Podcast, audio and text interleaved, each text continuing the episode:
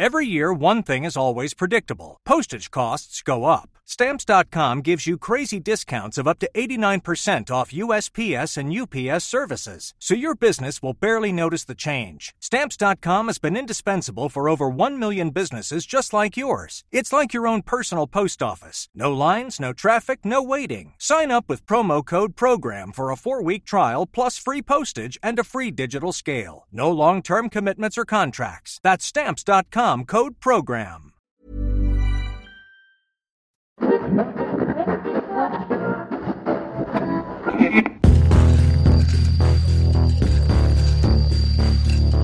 Überdosis Crime, der Podcast. Oh, Chenor, es ist so warm in meiner Wohnung. Ich habe hier unter meinem Schreibtisch einen Ventilator zu stehen, in der Hoffnung, dass man das nicht auf, dem, auf der Aufnahme hört. Ja, ich hoffe, mein Computerventilator hört man nicht, weil der ist nämlich auch ziemlich aufgeheizt. Und ich sitze hier mit einem langärmeligen Shirt, weil alle meine Sachen gerade in der Wäsche sind. Ach, ähm, ist Gott. aber trotzdem ein leichtes. Also wir, wir wollen mal nicht übertreiben. Aber ist gerade noch auszuhalten. Meine Wohnung ist gar nicht so krass warm. Aber nee, eigentlich ist es voll in Ordnung. Aber Oh. draußen ist es, glaube ich, super krass. Ich glaube, unsere Wohnung hat 25 Grad und es geht vielleicht sogar noch. Bei manchen ist es noch wärmer, die unterm Ja. Dach wohnen zum Beispiel. Aber ja, ich hatte hier gerade schon eine kleine Auseinandersetzung mit meinem Freund, weil wir uns um den Ventilator gestritten haben. Ähm, aber ich, ich habe mich durchgesetzt. Die Aufnahme ist jetzt wichtiger als, als sein Schweiß. Genau, wir, wir, wir hoffen mal, dass man es nicht so dolle hört, unsere Ventilatoren hier.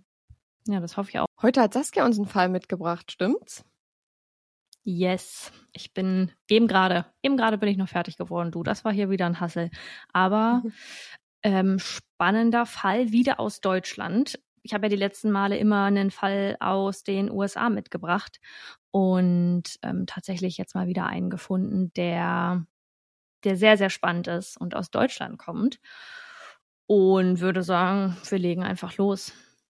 Wir legen diesmal schon nach zwei Minuten oder so los. Das ähm, wird viele von euch wahrscheinlich freuen. Und dann starten wir einfach mal rein, würde ich sagen. Die Triggerwarnung und andere Anmerkungen zur Folge findet ihr wie immer in der Episodenbeschreibung.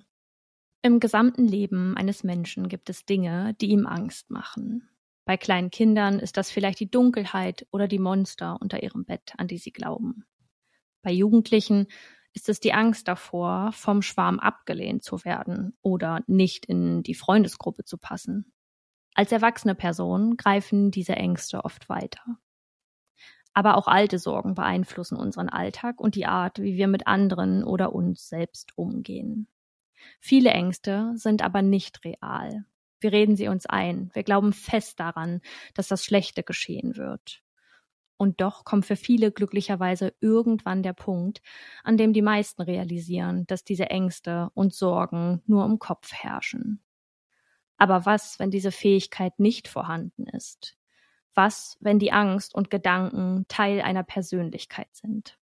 Teil einer Persönlichkeit, die die Wahrheit nicht mehr sehen kann. Im heutigen Fall soll es genau darum gehen.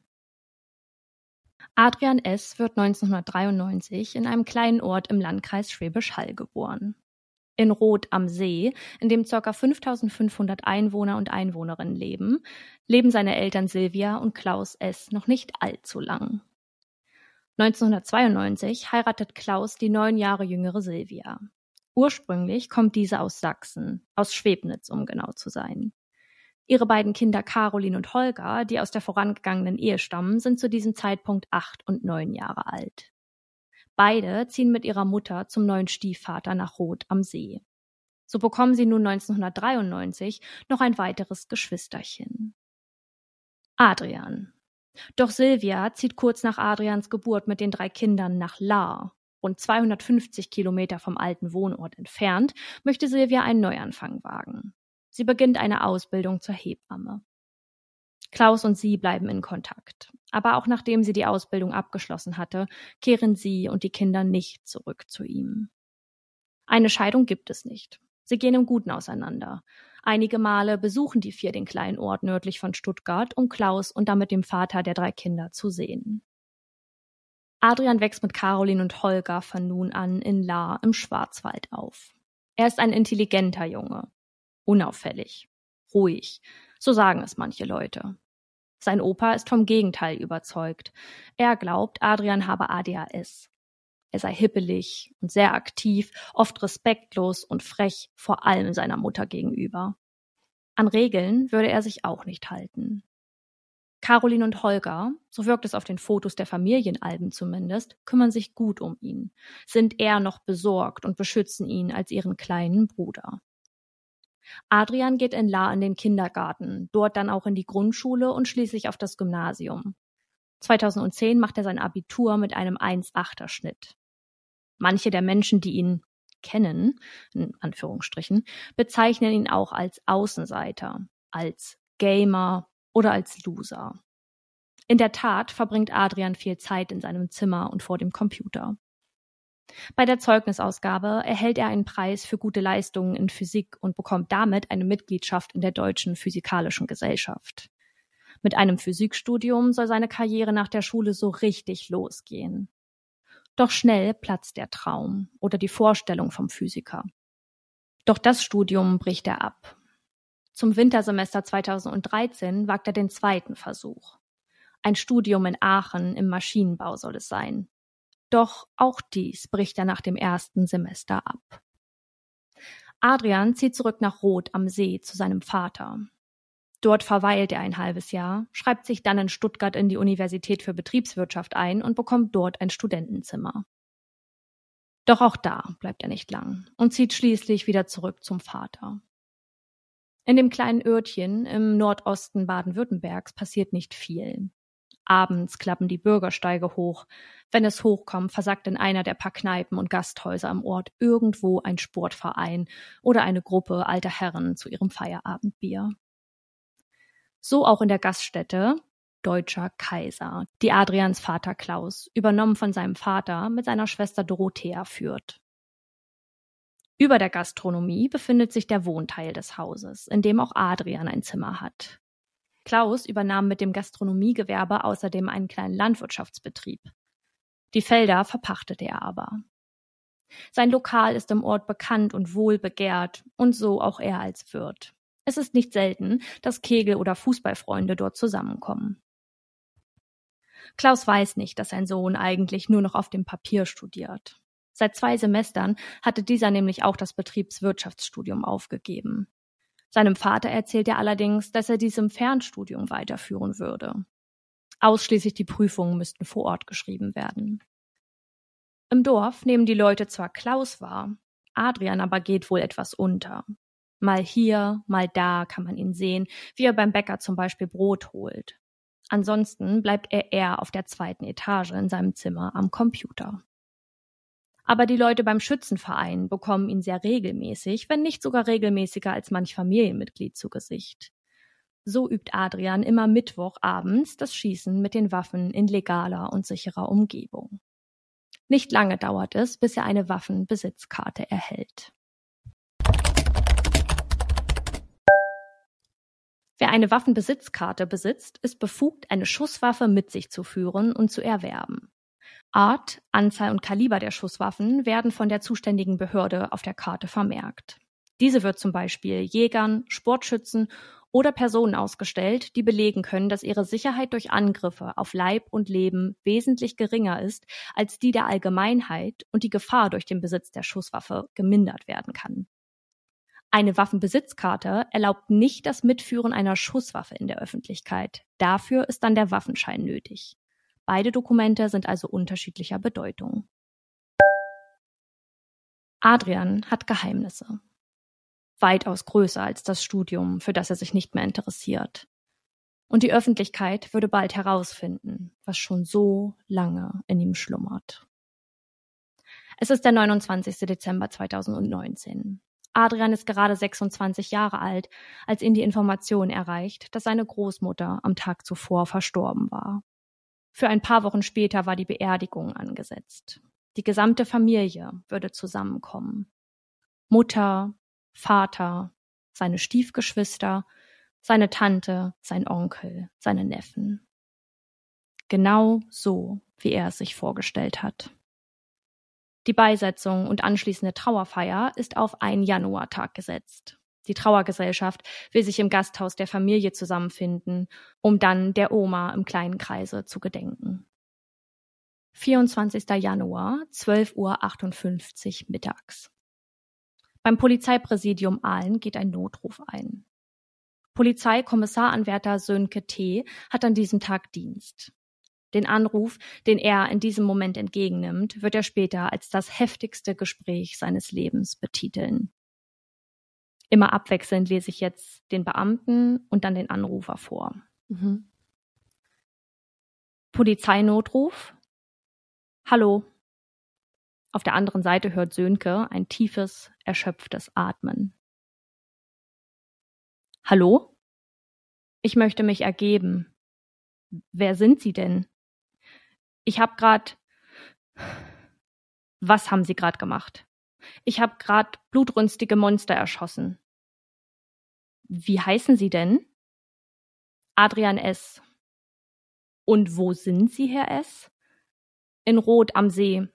74585 Bahnhofstraße 9. Was waren das für blutrünstige Monster? Schweres Atmen. Meine Familie. Wie viele Personen waren das? Fünf oder sechs. 20 Jahre Kindesmisshandlung. Wer hat sie misshandelt? Meine Mutter. Weil Sönke T. weiß, dass die kleine Polizeistelle im Ort dafür nicht speziell trainiert ist, leitet er den Alarm an die Polizeiinspektion Kreilsheim, das 16 Kilometer entfernt liegt, derweil weiter. Die Kollegen und Kolleginnen würden aber auch nicht sofort eintreffen können, also versucht er den Anrufer noch etwas hinzuhalten. Dann bekommt er die Information, dass die PolizistInnen von Kreilsheim am Haus sind. Sönke sagt durch den Hörer, okay, Herr S., jetzt nehmen Sie die Hände hoch und sagen ganz laut, ich bin hier. Auf der anderen Seite des Telefons hört er eine zweite Männerstimme sagen, Täter fest. Sönke T. beendet den Anruf. Am 21. Januar fährt Adrian S. mit einem Mietwagen nach Sachsen. Wir sind jetzt also wieder ein bisschen in der Vergangenheit. Und ich erkläre jetzt einmal, was dann eigentlich passiert ist. Die Beerdigung der Oma würde dort stattfinden und er will den Ort einmal auskundschaften. Auf dem Rückweg kauft er in Nürnberg eine 9 mm Pistole und 350 Schuss Munition. Nach seiner Zeit im Schützenverein wusste er, wie man mit einer Schusswaffe umgeht. Und viel mehr, er trug eine Waffenbesitzkarte bei sich, die ihn befugt, eine solche Schusswaffe überhaupt erst kaufen zu können. Am Mittwoch, den 22. Januar, schießt er diese im Schützenverein ein. Am Donnerstag teilt er seinem Vater Klaus mit, dass er zu einer Prüfung nach Stuttgart müsse. Adrian fährt aber nicht nach Stuttgart, er versteckt sich in seinem Zimmer über der Kneipe. Freitag, der 24. Januar. Silvia, Adrians Mutter, und Klaus laufen die Treppe ins Obergeschoss des Kneipenhauses. Oben am Treppenabsatz angekommen, tritt Adrian hinter einer Glastür hervor. In der Hand eine Schusswaffe, direkt auf sie gerichtet. Geladen hat er drei Munitionen A15 Schuss. Ehe eine der beiden etwas sagen kann, feuert Adrian die Schüsse in ihre Richtung. Durch den Hintereingang gelangt man zu einer Art Hof. An einer Bank erschießt er Caroline, seine Stiefschwester, die versucht, sich um den schon angeschossenen Holger zu kümmern. Der gepflasterte Hof führt zur Kegelbahn. Dort finden die Beamten und Beamtinnen später die Leichen von Dorothea, Adrians Tante, und ihrem Mann Gernot. Ein letztes Mal geht Adrian zurück ins Haus, zu seiner Mutter. Sie hatte sich von der Treppe in die Küche geschleppt. Adrian S. sieht sie an und schießt ihr gezielt in den Kopf. Hinter ihm taucht plötzlich einer seiner Neffen auf. Die Söhne seiner gerade durch ihn getöteten Schwester sind zwölf und vierzehn Jahre alt. Tu mir nichts, sagt einer der beiden Jungen zu ihm. Ein Magazin hat Adrian noch übrig. Fünfzehn Schüsse. Er schreit seinen Neffen an, dass er den Raum verlassen solle, und dann ruft Adrian selbst die Polizei an. Jener Anruf, den Sönke T. entgegennahm. Ich hab grad blutrünstige Monster erschossen. 30 Schüsse fallen an diesem Tag. 30 Schüsse, die sechs Menschen das Leben kosten. Eine weitere Tante und ein Onkel werden angeschossen, doch beide können im Nachbarhaus Zuflucht suchen. Als die Beamten und Beamtinnen eintreffen, kniet Adrian mit erhobenen Händen auf dem Boden. Widerstandslos lässt er sich festnehmen. Am selben Tag noch gibt er ausführliche Informationen zum Tatgeschehen und was ihn dazu bewegte. Und auch in den darauffolgenden Tagen beweist er sich als äußerst kooperativ, wie die Kriminalbeamtinnen ihn bezeichnen. Am Tatort findet man einen Brief von Adrian ein Bekennerschreiben, drei Seiten handschriftlich verfasst, die sich wie der grausame Plot eines Horrorfilms lesen. Seine Mutter bezeichnet er im Brief immer nur als S. Er sagt, Zitat, ein Monstrum und seine Geschwister ihre Brut. Sein Leben wäre, Zitat, eine Höllenqual in den Fängen eines Dämons gewesen. Sein Brief soll, auch wenn er nie vorhatte, sich selbst zu töten, sein Testament sein. Er habe schon immer gewusst, dass er seine Mutter irgendwann mal töten würde. Spätestens, als er mit 18 einmal wegen starker Migräne ins Krankenhaus eingeliefert wurde. Mehr als 1000 Menschen nehmen an der Trauerfeier für die Opfer des Anschlags am 24. Januar 2020 teil. Getötet durch ihren eigenen Sohn, Bruder und Neffen. Vier der sechs Personen werden auf dem Friedhof von Roth am See beigesetzt. Am 22.06.2020 beginnt der Prozess am Landgericht Ellwangen gegen Adrian S. Es soll geklärt werden, warum er das Leben so vieler Menschen, das Leben jeder einzelnen Person auslöschte. Dem Täter wird Mord in sechs Fällen und zweifacher versuchter Mord vorgeworfen. Sieben NebenklägerInnen gibt es im Prozess. Fünf davon sind auch im Gerichtssaal anwesend, als Adrian von seiner Geschichte erzählt, die mehr enthüllt als nur den puren Hass auf seine Familienangehörigen. Unter anderem ist Adrians Neffe, der von ihm zuvor am Tattag auch von ihm bedroht worden war und nicht zuletzt seine Mutter verlor, ebenfalls anwesend. Er ist gerade 14 Jahre alt, als er und sein kleiner Bruder davonrannten, während ihre Mutter auf dem Hinterhof ihren letzten Atemzug nahm. Die Schreie und Schüsse werden den beiden wohl für immer im Kopf bleiben. Der ältere von beiden kann später bei der Polizei noch detaillierte Angaben zum Tatort machen und fertigt eine Skizze an, auf der erkennbar ist, wo sich welche leblose Person befunden hatte. Auch gegen die beiden Brüder wurde eine Straftat verübt. Doch nach Paragraph 154 der Strafprozessordnung wird die Verfolgung dieser eingestellt, weil sie mit den übrigen vorgeworfenen Tötungs- und schweren Körperverletzungen nicht mehr ins Gewicht fallen würden da Adrian den Worten des Verteidigers nachzuurteilen ein intelligenter Junge ist, wird er im Prozess selbst aussagen dürfen und müssen. Denn für die Prozessbeteiligten ist der 26-Jährige eine fremde Person, die sie aus den Akten kennen. Es käme dabei aber immer auf die Person an und die müssten sie erst einmal kennenlernen, um die Glaubwürdigkeit und den Wahrheitsgehalt selbst einschätzen zu können. Adrian sei direkt nach der Tat nur bedingt zugänglich gewesen, er habe aber klar und in Gedanken geordnet auf seine Anwälte gewirkt. Direkt nach der Tat schon spricht ein Gerichtspsychiater mit Adrian, der sich ihm und auch der Polizei im Verlauf der Vernehmung gegenüber kooperativ zeigte. Der Gutachter soll am fünften Verhandlungstag das Gutachten vorstellen und die Frage der Schuldfähigkeit klären. Adrian S. erzählt vor Gericht im Detail, wie der Plan, den er monatelang schmiedete, seine Familie zu töten, entstand. Denn schon vor seiner Geburt hätte das alles angefangen. Seine Mutter habe ihm irgendwann einmal gestanden, dass sie während der Schwangerschaft weiterhin die Antibabypille nahm. Er ist der festen Überzeugung, dass sie sich immer ein Mädchen gewünscht hatte. Stattdessen bekam sie ihn. Und weil sie ihn nicht wollte, habe sie versucht, ihn zu vergiften. Als er eines Tages wegen schlimmer Migräne und einer daraus kurzweilig resultierenden Sprachstörung ins Krankenhaus gebracht wird, stellen die Ärztinnen dort bei der Untersuchung und dem Ausschluss einer Hirnerkrankung seinen Angaben nach das Hormon Ethinyl-Estradiol in seinem Blut fest. Das weibliche synthetische Hormon, so wie er es recherchierte, sei Wirkstoff der Pille und damit habe er den Beweis gehabt. Denn dieser Wirkstoff, den seine Mutter ihm in der Schwangerschaft durch die Einnahme der Antibabypille zuführte, sei schuld daran, dass er eine Hypospadie, also eine Fehlbildung des Penis hatte. Hypospadie ist eine der häufigsten angeborenen Fehlbildungen des Urogenitaltraktes.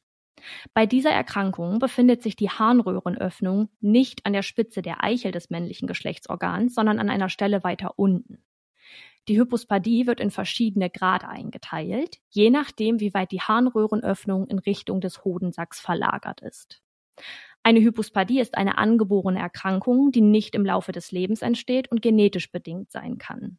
Die Behandlung der Hypospadie umfasst normalerweise eine chirurgische Korrektur, die meist schon in den ersten Lebensjahren durchgeführt wird, später im Erwachsenenalter aber genauso möglich und gängig ist. Seiner intensiven Recherche nach, wie er es sagt, führt dies zur unvollständigen Ausbildung des männlichen Geschlechtsorgans, die in Richtung einer Verweiblichung geht.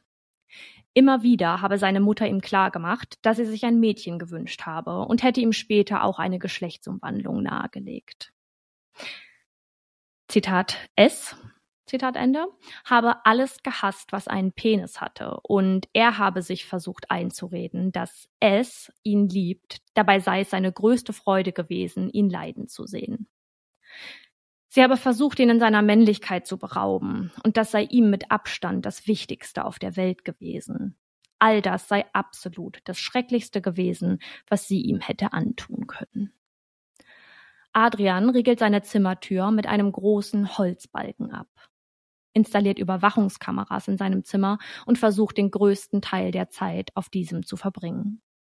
Nachts soll ihn außerdem eine Infrarot-Alarmschranke davor schützen, dass seine Mutter ihn einmal selbst töten würde. Bis zum Ende der Schulzeit der Grundschule sei er Bettnässer gewesen, habe noch bis acht oder neun Jahre eine Windel tragen müssen, gegen seinen Willen, eingefordert von seiner Mutter. Noch dazu soll sie sich oft über seinen Penis lustig gemacht haben. Sein halbes Leben habe er diesen Zustand und seine Ängste versucht zu verdrängen. In der Matriarchie, so sagt er, sei das alles okay, solange man eben eine Frau ist, und damit habe es nur einen Weg gegeben, das alles zu stoppen. Matriarchat, auch Mutterherrschaft oder Frauenherrschaft genannt.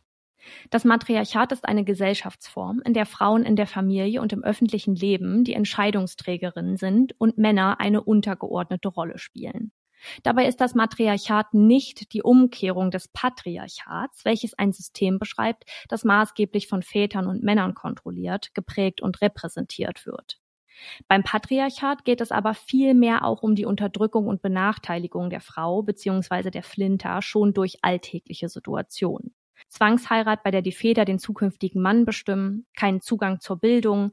Auch in Deutschland existiert eine Ungleichverteilung bei der Bezahlung auf dem Arbeitsmarkt und Mütter, die oft in Teilzeit arbeiten, weil sie häufiger als Männer als Hauptakteurin in der Erziehung der Kinder gesehen werden und diese Arbeit kaum in der Gesellschaft gewürdigt wird, sind keine Seltenheit.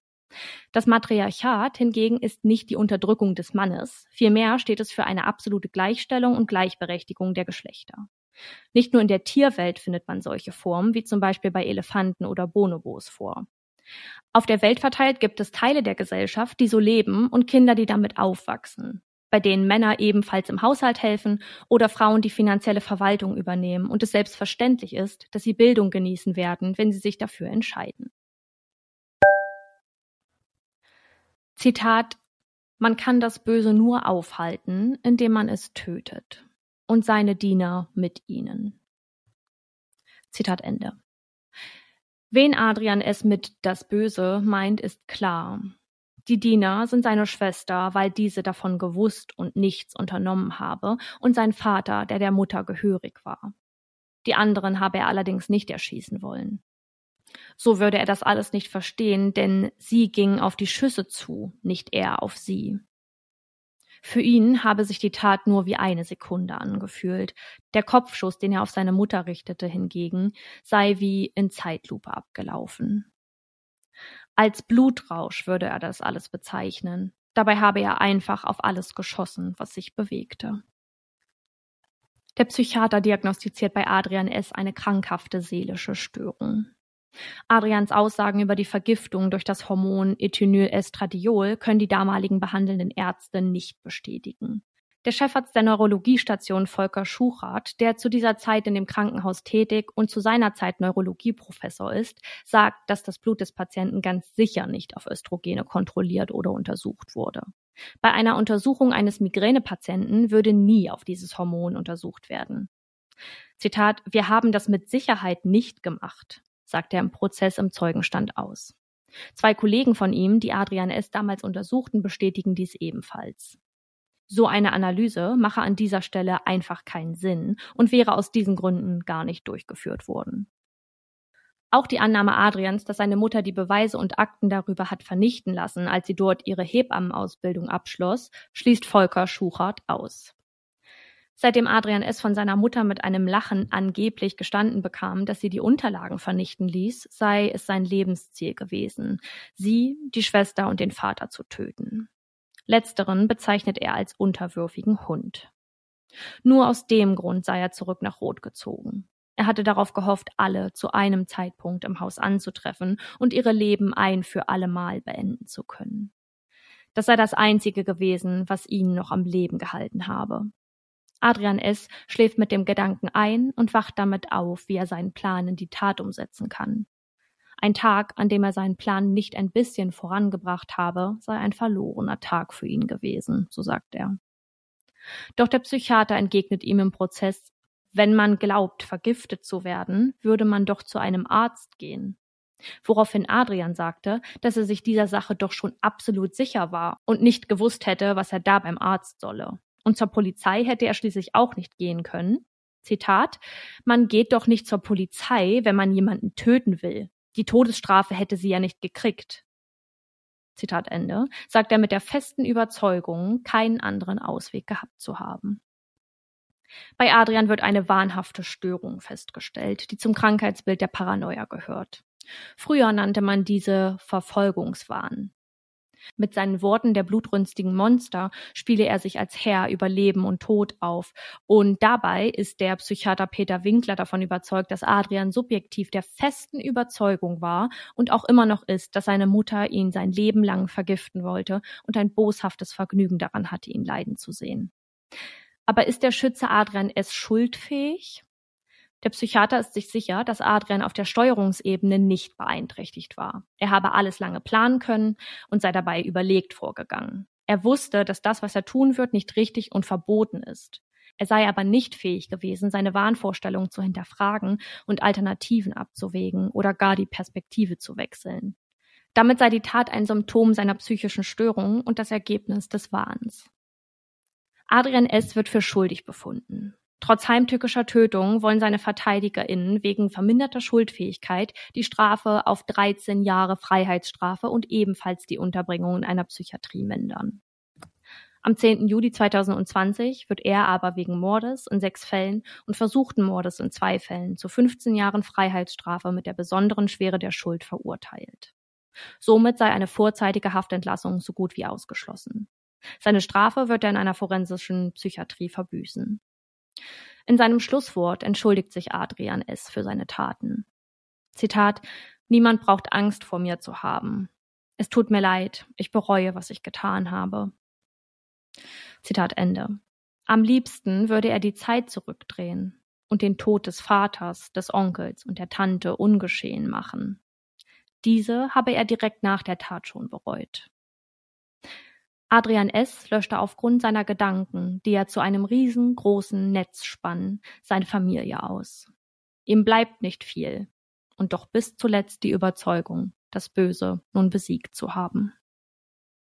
Das hat ja so viele Dimensionen aufgemacht, was er danach noch erzählt hat, wie sein Leben vor der Tat war und dass er ja. in diesem Matriarchat eben unterdrückt worden ist von seiner Mutter und seinen Geschwistern.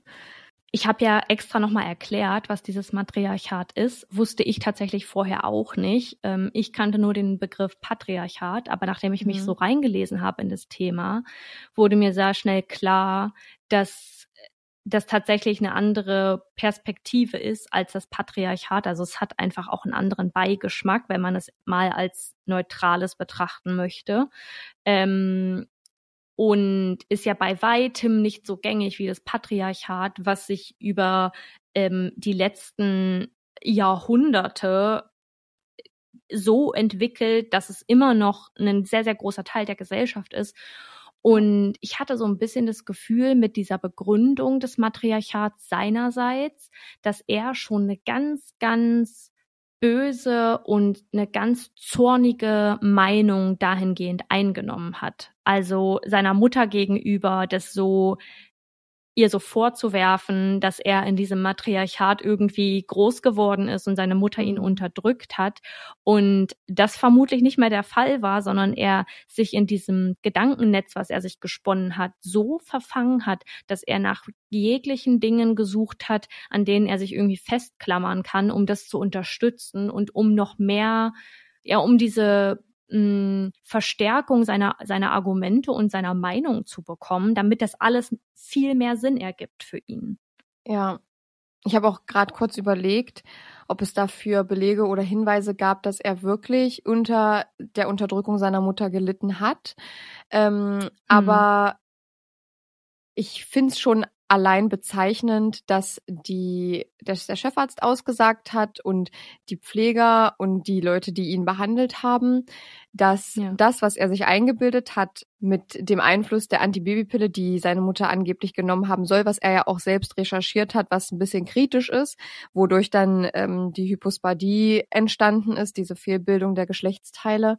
Das bezeichnet ja allein schon irgendwie dass er sich da selber extrem reingedacht hat und ja. dass, so wie der Gutachter das auch sagt, dass er schon überlegt vorgegangen ist und abschätzen konnte, dass das falsch ist, was er tat. Aber im Gleichzug so psychisch belastet ist, dass er eben keinen anderen Ausweg sieht, als das zu tun. Und auch, dass er gesagt hat, seine Mutter ging auf die Schüsse zu, verstehe ich auch nicht so ganz diesen Punkt. Und er nicht auf sie losgegangen ist. Also wendet er ja seine Schuld wieder so ein bisschen auf sie, dass sie auf ihn ja zugegangen ist und ja, er sich quasi, weiß ich nicht, ob er darauf hinaus will, aber sich quasi verteidigt hat in dem Moment. Ich glaube, mit dem auf die Leute zugehen meinte er bei seiner Tante, seinem Onkel und seinem Vater, weil er ja da gesagt hat, das hat er direkt danach bereut. Ich glaube, er versucht es für sich direkt schon so ähm, abzuschwächen, mhm. die Schuld dahinter und dass er das ja nicht wollte. Ähm, ich finde krass, dass er das so kategorisieren kann, dass, dass seine Schwester und seine Mutter definitiv schuld sind und die sollten auch sterben, sein Vater und der Rest, ähm, das war, das war eher ein Versehen, so, die sollten nicht sterben. Aber zu der Antibabypille, das finde ich nämlich auch spannend, dass du das nochmal gesagt hast. Ich finde nämlich, dass der Fakt, dass er da jetzt recherchiert hat, weil er diese Fehlbildung hat, das ist die eine Sache. Dass man dann, sollte dieser Fakt mit der Antibabypille stimmen, das wissen wir nicht und das kann uns niemand bestätigen, denn die Frau, mhm. die das getan haben soll, ist tot. Aber sollte das so gewesen sein, dann ist es legitim, sich zu fragen, kam das denn dadurch? Ist das dadurch entstanden? Ähm, was kann ich denn machen? Das wäre jetzt, sage ich mal, eine normale Herangehensweise, wenn man dahingehend psychisch stabil ist und das so abschätzen kann. Ähm, aber auch der Fakt, dass er das direkt in die andere Richtung reißt und sagt, das wäre eine, eine nicht komplette oder eine unvollständige Ausbildung seines Geschlechtsorgans und fast schon eine Verweiblichung, ist echt schwierig. Ich habe mich zu dem Thema auch ein bisschen belesen und das kann einige mehr oder weniger schlimme Symptome mit sich bringen oder, sag ich mal, ähm, belastende Symptome mit sich bringen. Also sei das jetzt beim Wasserlassen, dass man dass, dass die Person den Strahl nicht kontrollieren kann. Beim mhm. Geschlechtsverkehr, dass es auch zu Schmerzen führen kann, gar keine Frage. Aber ja. nirgendwo habe ich gelesen, dass das die Verweiblichung des Geschlechtsorgans ist oder dass das irgendwie äh, ja in Richtung eines weiblichen Geschlechtsorgans geht, nur weil der Harnröhrenausgang sich an einer anderen Stelle befindet. Also du musst dir wirklich vorstellen, es ist einfach unter dem die Harnröhre entlang weiter unten angesetzt und nicht oben an der Spitze der Eichel. Und ja. das finde ich krass, dass er das so, dass er das so bezeichnet und sich wieder mhm. komplett in diese Meinung stürzt und es in so ein Extrem zieht ähm, und davon fest überzeugt ist und da nicht von wegkommt und dann ja auch keinen Arzt konsultieren will. Und ja, das, das Argument mit der Polizei ist natürlich auch verrückt, was er da sagt. Ähm, ja, da können wir gleich nochmal zukommen. Ich finde es auch total verständlich, dass man sich da selber informiert über die Themen, die einen beschäftigen, vor allem am eigenen Körper. Ich äh, habe das auch, wenn ich irgendwie ähm, da einen Drücken fühle oder da Schmerzen habe, dann google ich danach und das ist nicht gut ähm, oft. Aber es kann oft dazu beitragen, dass man dann eben sagt, okay, dann gehe ich zum Arzt und lass das jetzt kontrollieren. Und er hat es aber so für bare Münze genommen, was er da online gesehen hat und hat sich da selber ja. so reingedacht, dass er dann ja, er war ja danach auch bei im Krankenhaus und hat das überprüfen lassen, dass er sich dort auch eingebildet hat, dass diese Ergebnisse wirklich valide sind, die er in seinem Kopf hat und dass er die direkt falsifiziert, die ihm die ärztlichen Mitarbeiter dort gegeben haben. Hm. Ja, das war ja wegen der Migräne, aber so von wegen, das kann ja nur daran liegen. Das kann ja nur an ihr liegen. Genau. Alles, alles Schlechte, was mit mir passiert, kann nur an ihr liegen und kann, ähm, da kann der Grund nur daher kommen. Voll. Ähm, Nochmal zu der Polizeigeschichte. Er hat ja gesagt, wie gesagt, er kann keinen Arzt ähm, aufsuchen, weil er wusste das ja schon. Also da war er sich ja absolut sicher. Und gleichzeitig ähm, würde er nicht die Polizei kontaktieren können, denn, und das finde ich krass und das bestätigt alles, was am Ende auch nochmal durch den Gutachter vorgelegt wird. Und zwar sagt er, man kann keine, man kann die Polizei nicht kontaktieren, wenn man jemanden töten will. Sie hätte ja eh nicht die Todesstrafe bekommen.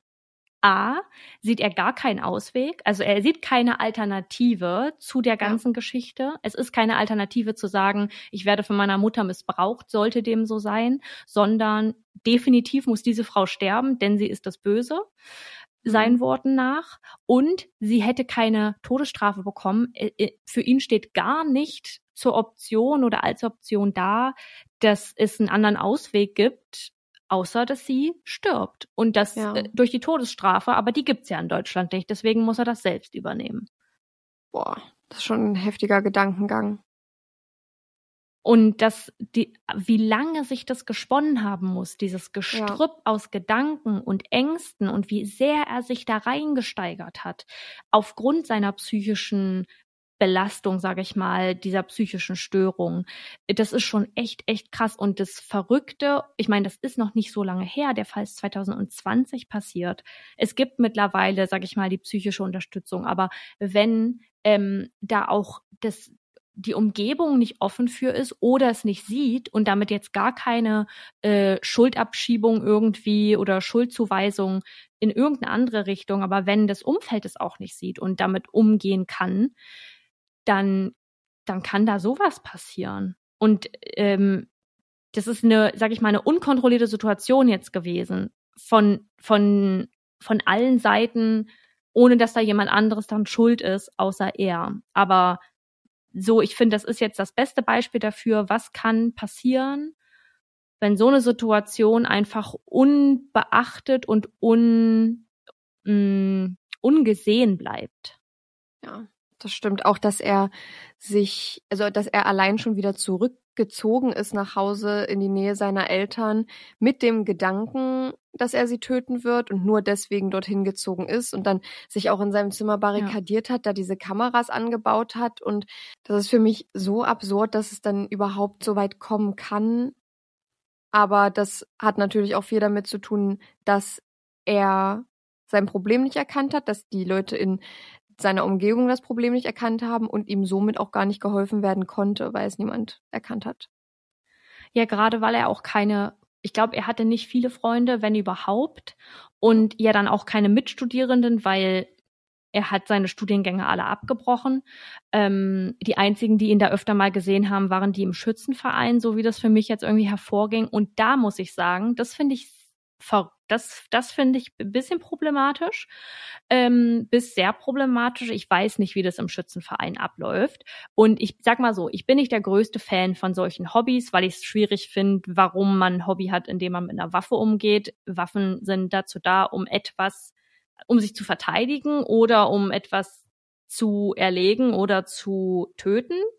Ähm, und der wird ja nicht alleine gewesen sein dort äh, an diesem Mittwoch, an dem er seine Waffe eingeschossen hat.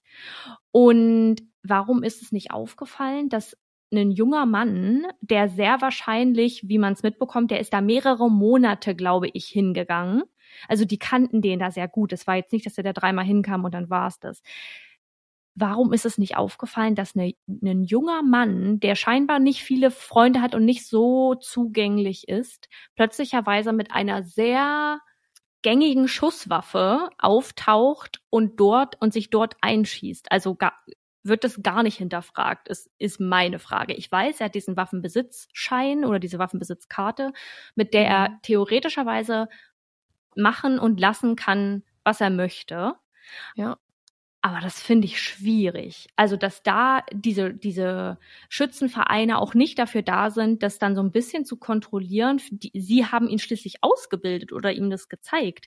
Warum sind Stimmt. die dann nicht auch dafür zuständig, wenn jemand an legaler Stelle übt, mit einer Waffe zu schießen, zu hinterfragen, wo die herkommt, warum er die hat, ähm, weil die Person, die ihm die verkauft hat, wird da jetzt nicht lange fragen, na, wozu brauchen sie die naja. denn? Oder, ja, ja. Ähm, ja, dann, weiß ich nicht, wie oft trainieren sie denn so, weißt du? Genau, und dann, dann sagt er, ja, ich bin halt im Schützenverein und deswegen brauche ich die. Dann sagen die, ah, okay. Genau. Also ich kann, das ist so, wie genau. ich es mir jetzt gerade vorstellen kann. Voll. Und der Schützenverein, der dann aber sieht, oh, da kommt jetzt hier äh, der Adrian und der hat plötzlicherweise eine 9 Millimeter Kaliber Schusswaffe dabei. Pff, weiß ich nicht. Also ich will mhm. denen jetzt nicht die Schuld zuschieben, aber nee. warum ist das nicht aufgefallen? Genau, das frage ich mich nämlich auch zumal. Also ich weiß wirklich nicht, wie das in Schützenvereinen funktioniert, ob da jeder privat Waffen dann besitzt und die dann immer mitbringt zum Schießen oder ob hm. die da so wie zu ja, wie ausgeliehen werden können, so dass sie da alle irgendwie hängen. Ich habe da wirklich gar keine Ahnung, habe mich noch nie mit Schützenvereinen beschäftigt, ja, weil ich auch einen also das ist so ein Hobby, das so fernab von meiner Realität irgendwie stattfindet. Ich weiß, dass es viele Leute gibt, die in Schützenvereinen aktiv sind und die äh, auch viel, viel Spaß an dem Hobby haben. Aber ich würde jetzt persönlich nicht auf die Idee kommen, mich in einem Schützenverein anzumelden. Ist, glaube ja. ich, auch so ein bisschen mehr so ein Dorfding. Hm. Vielleicht, glaube ich. Aber ich, ich finde es spannend, ob das, also falls jemand zuhört, der da irgendwie Ahnung hat, wie das da läuft, ob man da seine privaten Waffen mitbringt und dann halt, ich, ich weiß auch nicht, ob das dann eben so aufgefallen wäre, weil es eben so eine gängige Waffe ist. Aber, aber vielleicht ist, mal, dann, ist sie dann wieder zugänglich. Weißt du, es ist zugänglich, sowas zu Hause zu haben, als dass man jetzt noch ja. ein Hobby verfolgt, das in die Schützenvereinrichtung äh, geht und dass man dann sagt, ich habe halt spezielle Sachen, aber so eine hm. durchschnittlichen Sachen hat man vielleicht dann nicht. Ich weiß es nicht. Und da denke ich mir wieder so, wenn jemand im Schützenverein ist und das sage ich mal wirklich aus sportlicher Tätigkeit macht, dann kann ich mir irgendwie nicht vorstellen, dass da jemand eine 9 Millimeter Waffe mitbringt, so eine gängige Waffe, sondern dann doch eher ausgefallenere Gewehre oder so besitzt, mhm. weil das irgendwie herausfordernder ist, damit zu schießen. Ja, genau. Ähm, und selbst wenn, fände ich es irgendwie wichtig, dass man bei jeder neuen Waffe, die jemand mitbringt, dass die irgendwie registriert werden muss oder so, dass es verzeichnet ist, wer schießt hier mit welcher Waffe und wer hat Stimmt. welche Waffen zu Hause. Und ja. dass sobald eine neue Waffe mitgebracht wird und die dann anfangen damit zu schießen, einfach einmal irgendwie heruntergeschrieben wird, wozu die gebraucht wird.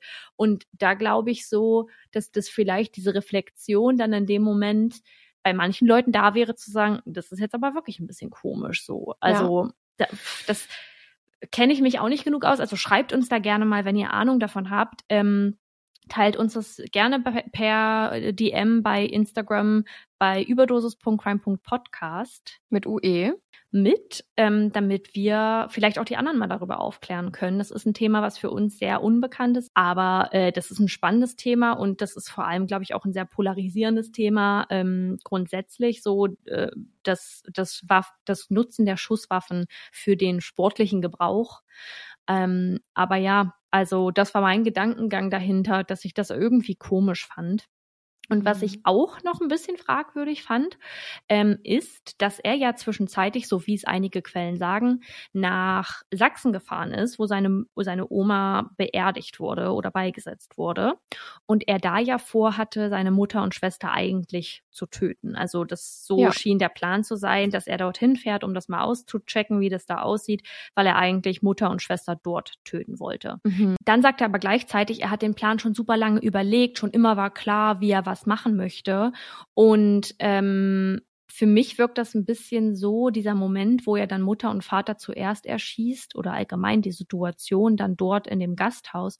Für mich wirkt das irgendwie ein bisschen so, als hätte er jetzt gerade diesen ausgeklügelten Plan ähm, niederlegen wollen, den er da, den er sich da zusammengeschustert hat, ähm, mit dem er alle vernichten wollte und das doch auch schon so, so lange geplant hatte und im Nachhinein sagt er dann doch wieder, nee, er hat das eigentlich, wollte er bloß die Schwester und die Mutter töten und ähm, er hat das, er bereut das jetzt, dass der Vater tot ist. Also dieser, diese grundsätzliche Überzeugung von ihm, dass er schon immer das in der Opferposition war und schon immer dieses Leid äh, erfahren musste und diese ganze Sache auflösen wollte, bestätigt jetzt auch, wird jetzt auch nochmal bestätigt durch die Aussage oder durch die, die, die zwei Aussagen. Einmal, er möchte die alleine dort ähm, in dem Ort, wo die Oma verstorben ist, töten und dann plötzlicherweise, er hat sich das schon immer so ausgemalt, dass alle beisammen sind, alle müssen an einem Ort sein und ähm, jetzt will er die äh, da alle erschießen.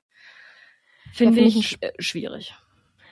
Ja, finde ich einen spannenden Gedanken. Hat er denn, also er wollte doch eigentlich, also er hat sich ja darüber gefreut, dass die Familie zusammenkommt zu dem Tod der Oma, zu der Beisetzung der Oma und hat das dann als oder wollte das dann als Anlass nehmen, dort alle zu töten. Ich weiß nicht, ob also was ihn dazu bewegt hat, dass diesen Plan, den er eigentlich schon so so lange hatte und an dem er sich für immer auch festgehalten hat und auch dabei bleiben wollte, warum er dann auf einmal und das kann eine Kurzschlussreaktion gewesen sein, dass er sagte, jetzt sind hier auch gerade eigentlich alle dann Ja. ähm, so, ob er jetzt den Gedanken hatte, dann kann er es auch jetzt machen, zögert es nicht weiter hinaus.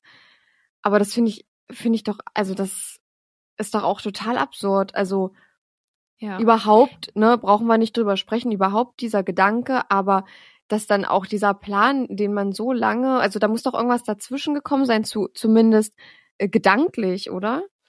Na, ich finde auch, der, also das war dann wahrscheinlich echt die Kurzschlussreaktion und dieser Blutrausch, von dem er sprach, als Mhm. er ähm, Vater und Mutter erschossen hat, weil, wie gesagt, er war der Überzeugung, nur Mutter und Schwester müssen Genau. sterben und die anderen bereut er danach auch. Und in dem Moment, wo er beide sieht, schießt er einfach los, weil jetzt ist der Moment so. Jetzt ist der Moment gekommen, in dem er das machen muss, sonst wird das nicht mehr klappen, weil jetzt gerade sind alle beisammen. Mhm. Ähm, aber ich hätte jetzt gedacht, dass er dann vielleicht denkt, oh Gott, nee, da sind die anderen mit dabei, hier kann ich das nicht machen. Ich muss die irgendwie an einen anderen Ort locken, diesen Plan, den er so lange schon geschmiedet hat.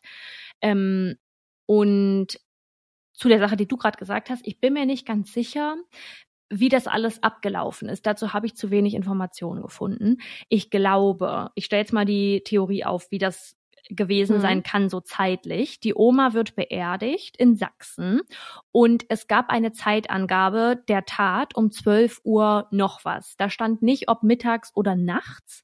Ähm, Ah, okay. In Deutschland würde man ja jetzt eigentlich äh, 0 Uhr noch was sagen, wenn das für uns die, Genau. ähm, die frühe Zeit oder jetzt am frühen Morgen mitten in der Nacht ist. Aber ich finde, das ist mir gerade gekommen, der Gedanke, zeitlich würde es Sinn ergeben, weil das ja doch ein Stück weg liegt. Also ähm, Rot am See und äh, dieses Schwebnitz. Ich guck mal eben, warte. Rot am See und Schwebnitz liegen vier Autostunden voneinander entfernt. Sagen wir mal, die Oma wurde am frühen Morgen beerdigt oder am Vormittag beerdigt. Die fahren zurück und sind dann alle in der Wohnung. Ob er mit dabei war, weiß ich nicht. Er hat ja vorher behauptet, ähm, er ist noch zur Prüfung in Stuttgart. Deswegen könnte ich mir vorstellen, dass er gar nicht bei der Beerdigung mit dabei war, sich in seinem Zimmer barrikadiert hat, verbarrikadiert hat und darauf gehofft hat, dass sie dann irgendwann zurückkommen. Ähm, und er sich Hm. dann seiner Tat widmet. Genau, also dass diese Trauerfeier dann nach der Beisetzung stand, stattfand, aber eben in dem Gasthaus vier Stunden entfernt, dass sie erst alle zurückfahren, weil Ach sie ja so. scheinbar gar keine Nähe zu dem Ort mehr haben und sich dort da, da eigentlich keinen kein Ort haben, an dem sie zusammenkommen können. Hm, Ach so, okay, gut, das würde ja Sinn ergeben. Ja, das finde ich aber auch ein bisschen kompliziert. Wie gesagt, auch von den Zeitangaben her ist das ein bisschen undurchsichtig, ähm, was da die Reihenfolge war. Spielt Mhm. am Ende auch eigentlich keine Rolle, aber ähm, wichtig fand ich es trotzdem, das mal zu erwähnen, dass das irgendwie alles nicht so schlüssig ist und dass diese, mh, ich finde auch so ein bisschen Darstellung von sich selbst seinerseits sehr groß im Raum steht, nämlich er hat das alles durchblickt und er ist sich ja so sicher, dass das so war und ähm, Hm. er muss dagegen jetzt vorgehen, weil das so nicht weitergehen kann, sie muss sterben. Ja, zumal das ja auch wirklich dann von außen nicht belegbar ist und sowas hätte ja auch auffallen können, sage ich mal, in der Umgebung, Ja. Dass äh, er eben darunter leidet unter diesem Matriarchat. Klar äh, trägt man das nicht auf der Stirn, aber es, also es hätte ja, wenn es wirklich sein ganzes Leben lang so war und schon vor seiner Geburt begonnen hat, dann hätte es ja irgendwem anders irgendwann, jedenfalls nicht auffallen müssen, aber dass es irgendwann mal einen Hinweis gab oder so. Und Er hatte ja auch einen Stiefbruder. ach so. Ich glaube, ich habe vorhin Stiefgeschwister gesagt. Das sind die Halbgeschwister. Ist, am Ende lebte er mit denen zusammen und sein Halbbruder hätte das ja auch erleben müssen, theoretischerweise, Mhm. ähm, wenn sie tatsächlich in diesem boshaften Matriarchat gelebt haben, wie er es bezeichnet hat, ähm, nämlich die Unterdrückung der Männer in dem Haushalt. Und Ja. sie haben eine ganze Zeit lang zusammen gewohnt. Äh, der, der Vater jetzt nicht mehr, äh, der konnte das nicht mitbekommen oder da einschreiten, aber theoretischerweise hätte er das auch mitbekommen müssen, der Holger. Und Deshalb. ähm, wenn man jetzt das Matriarchat mal so zeichnet, wie er es dargestellt hat. Ja. Ja, Vielen Dank, dass du uns den Fall mitgebracht hast. Er war sehr spannend und zur Abwechslung mal wieder einen deutschen Fall. Das äh, ist ja auch immer sehr interessant. Ich glaube, die Hörerschaft hört auch gerne deutsche Fälle. Bitteschön, würde ich da mal sagen. Und damit wir jetzt auch ein bisschen positiver aus der Folge gehen können und ihr hört, wie unsere letzte Woche vielleicht so war, unsere letzten beiden Wochen, weil im Sounds of Crime sprechen wir da ja nicht so viel drüber, Stimmt. kommen gar nicht. zu unseren mö- mörderisch guten Faves.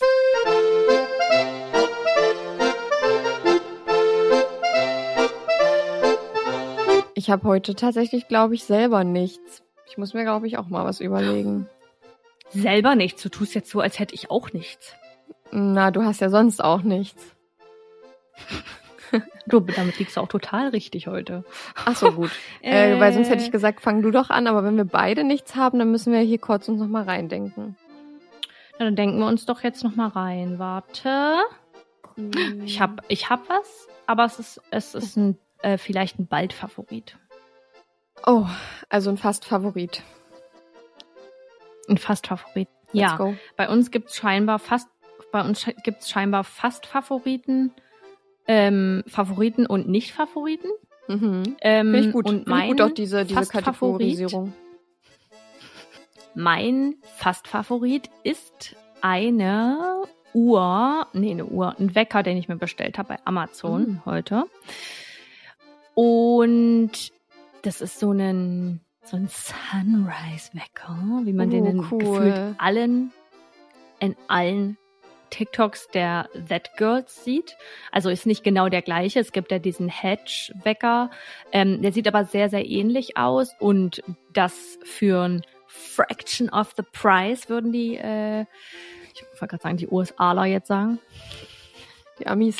Ähm, und der kann, also der macht einmal morgens, warte, ich, muss es ein bisschen ordentlich erklären. Das ist ein Wecker, der hat so eine Sonnenaufgangsfunktion, womit der so ganz langsam über einen Zeitraum von 30 Minuten ganz langsam heller wird. Vor allem im Winter ist das, glaube ich, ziemlich gut, weil man dann nicht Ja. so das Licht anreißt oder Vorhang aufmacht sondern du wirst langsamer wach und deine Tiefschlafphase oder dein, deine Schlafphase wird einfach nicht so abrupt abgebrochen. Ähm, und Ich würde jetzt behaupten, na gut, dann schläft man einfach mit offenem Vorhang. Das juckt mich an sich auch nicht, aber ich glaube, ich schlafe tiefer, wenn ich den Vorhang zumache, beziehungsweise die Jalousien runter, whatever, und man einfach dunkel schläft. Und wenn der Vollmond da ist, dann geht es auch nicht mit dem Hellschlafen das, oder mit dem Vorhang auf. So. Der kann aber noch weitaus mehr als nur diese Sonnenaufgangsfunktion. Der hat einmal so Schlafgeräusche, Wasserplätschern, Feuerlager. Feuerlager? Feuerlager, Lagerfeuer. Lagerfeuer.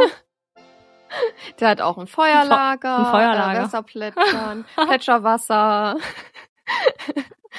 und äh, Zwitschergevögel.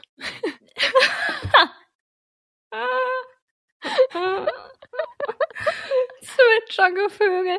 Ähm, ja. Und was hat er noch? So ein bisschen Musik, glaube ich, Einschlafmusik. Oh, Rauschen, Ah. weißes Rauschen, pinkes Rauschen, braunes Rauschen.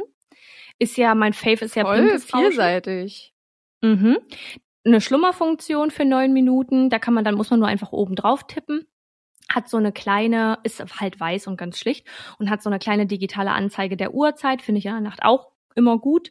Und die kann man auch dimmen, hell und dunkler machen. Und man hat nicht nur diese Sonnenaufgangsfunktion, sondern auch Lichter, ähm, die man abends anmachen kann, damit man den Raum zum Beispiel rot machen kann. Und das soll dazu beitragen, dass man viel ruhiger wird. Obwohl ich gestern TikTok gesehen habe dazu, dass rote Farbe äh, jemanden schneller wütend macht.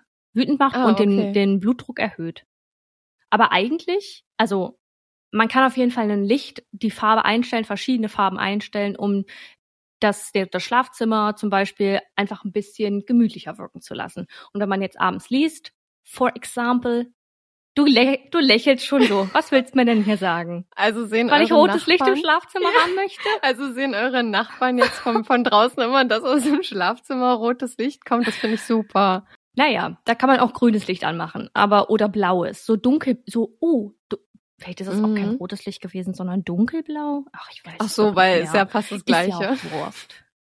Ich hatte, ich hatte letztes Jahr, wollte ich gerade sagen, ich hatte früher, letztes Jahr, ja, ich hatte letztes Jahr eine Rot, eine Rot-Blau-Schwäche. Habe ich äh, immer verwechselt miteinander. Habe ich über, habe ich überwunden. Habe ich überwunden, habe ich außerdem überwunden. Ähm, mir ist so warm, ich will nicht wissen, was ich hier für Schweiß Schweißflecke unterm Arm habe. Ach schön, naja.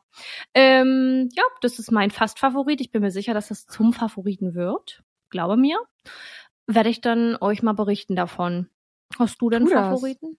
Ja, ich habe jetzt so aufmerksam zugehört, dass ich selber nicht überlegen konnte. Pass mal auf, ich mache mal eine Sache. Ja. Ich gehe jetzt kurz eine Minute durch meine Wohnung und das, was ich sehe, was ich mag, das sage ich euch gleich. Das finde ich gut.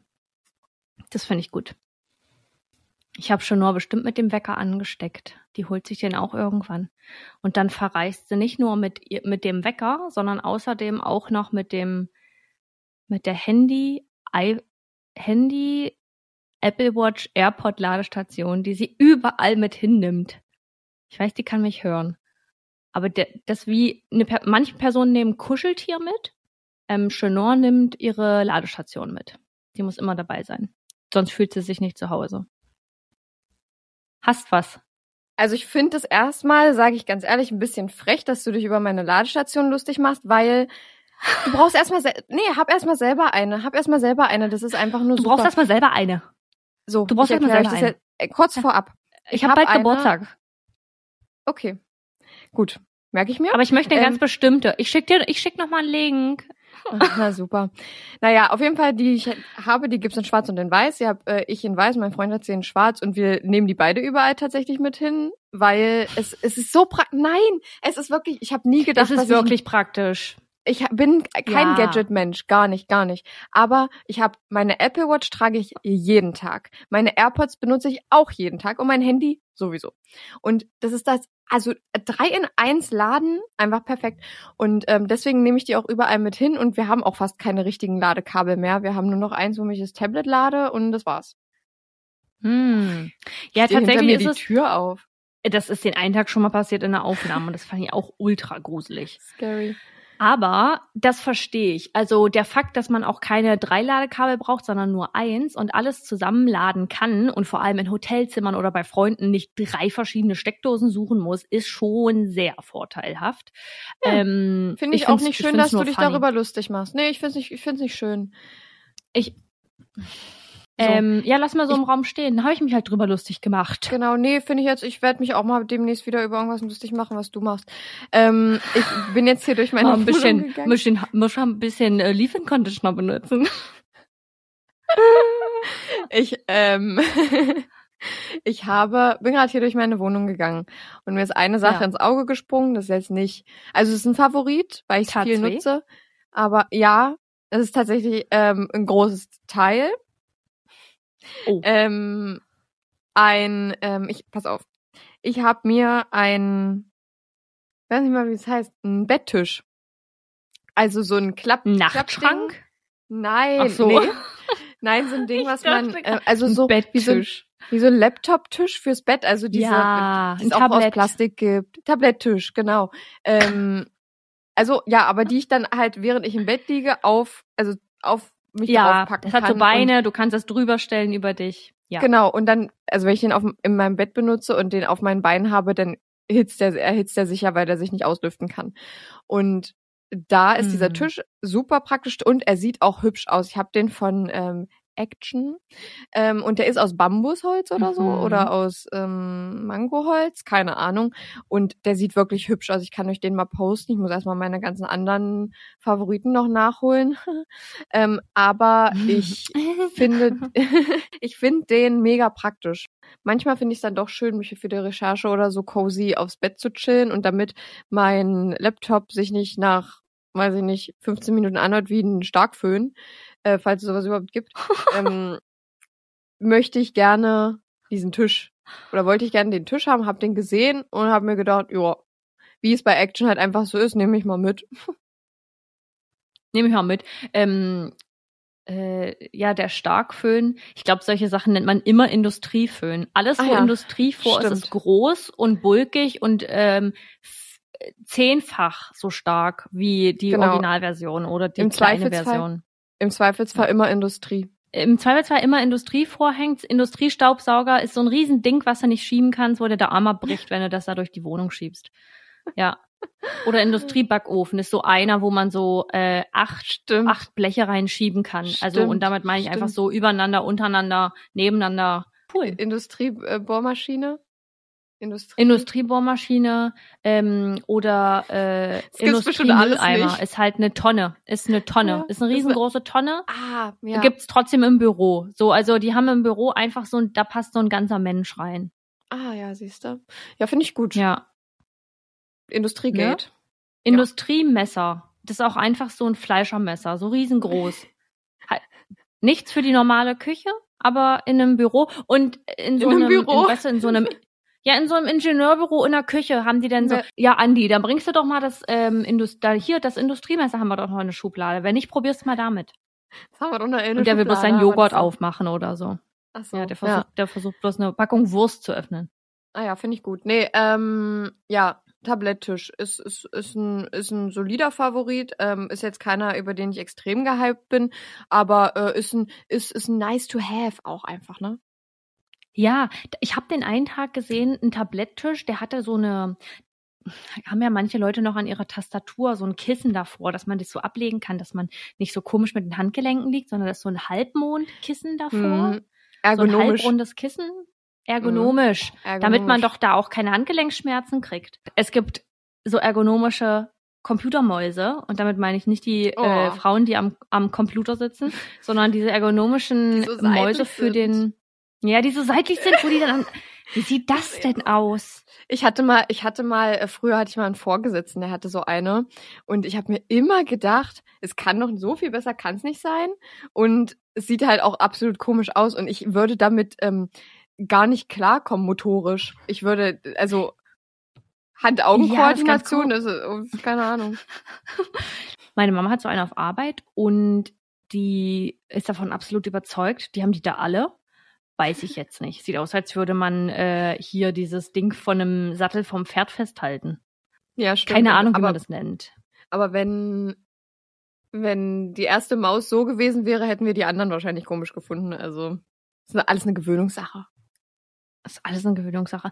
Naja, auf jeden Fall Naja. ergonomisches Pad. Äh, Finde ich, aber finde ich aber cool mit deinem Tablett. Ähm, Genau. Ich habe ich hab auch ein Tablett, das ist so leicht angeschrägt, aber das ist ein bisschen zu klein. Und ähm, mir wird immer so warm, wenn ich im Bett arbeite. Deswegen mache ich das sehr selten. Echt? Ja, mag irgendwie, das. ach, ich weiß nicht, da findet zu viel, findet zu viel Kontakt zum Bett statt an meinem Rücken, nee, um das mag zu mögen, um da so Das lange zu sitzen. Das ist cozy. Auf der. Couch mache ich das aber auch manchmal. Manchmal mache ich Recherche auf der Couch. Aber Ja, ich bin fokussierter und äh, produktiver, wenn ich am Computer sitze. Also Ach hier so. am, am Schreibtisch. Ja, nee, aber ich mag das für mich. Das mag ich für mich. Ja. Im Bett. Das ist doch supi. Naja, Leute, Genau. dann äh, wünschen wir euch mal noch einen wunderschönen Tag. Ihr könnt uns gerne bei überdosis.crime.podcast Mit UE. auf Instagram folgen. Da würden wir uns riesig freuen. Und ihr Genau. könnt uns auch gerne mal eine kleine Rezension bei Spotify dalassen. Genau, ähm, gebt uns gern fünf Sterne auf unseren Podcast. Darüber würden wir uns natürlich sehr freuen. Und ja, Nichts anderes. bleibt uns noch anderes? Genau, ja, genau. Was bleibt uns aber noch übrig zu sagen? Wir hören uns nächste Woche doch wieder, Leute. Wir gehen noch nicht in Sommerpause. Wir werden in Sommerpause gehen, aber noch nicht sofort. Es ist noch ein bisschen Zeit, Leute. Es ist noch ein bisschen Zeit. Wir haben noch ein, wir haben noch ein paar Völkchen über. Und ähm, bis dahin, bis nächste Woche, wünschen wir euch einen wunderschönen Tag oder einen wunderschönen Abend, ähm, welche Zeit auch immer ist, zu der ihr das gerade hört.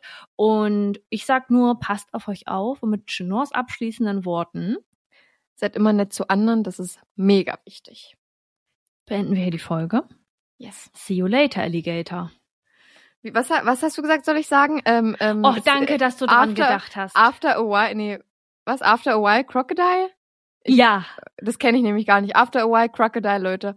Habt's gut und wir sehen uns. ciao.